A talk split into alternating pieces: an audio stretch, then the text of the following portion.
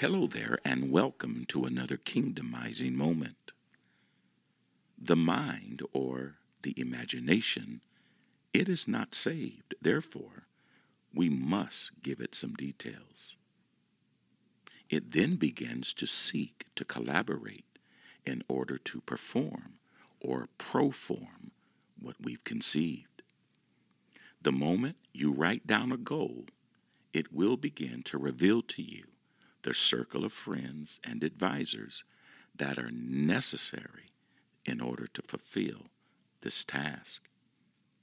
It will determine who will be allowed to walk with you and how close in proximity they will be connected to you. It determines your friends and even reveals to you your enemies. Now, the success of any goal begins with an established word path. It's a confession that reflects what you expect to receive, and it will reveal the foundation of what you believe. It might be the need for finance, healing, employment, or even better grades, but they all need a word path.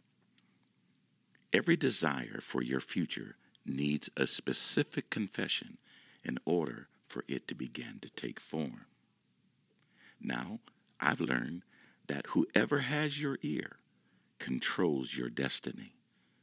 So take a moment and choose the right mentors. Let me ask you this. What are you thinking? What are you saying? And even what are you praying in order to reach your goal? Ask yourself this question. What am I willing to change in order to get to this goal? Vocabulary and habits, diet, are indicative of your true desires. If you were to give me access into your inner circle, your library, it will quickly reveal just how serious you are about what you are believing for. Because who you admire and what you admire determines how successful you are going to be.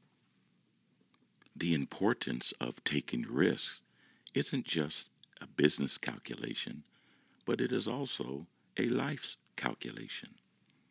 Josh Linkner says, it turns out that playing it safe has become recklessly dangerous. Robert F. Kennedy said, only those who dare to fail greatly can ever achieve greatly.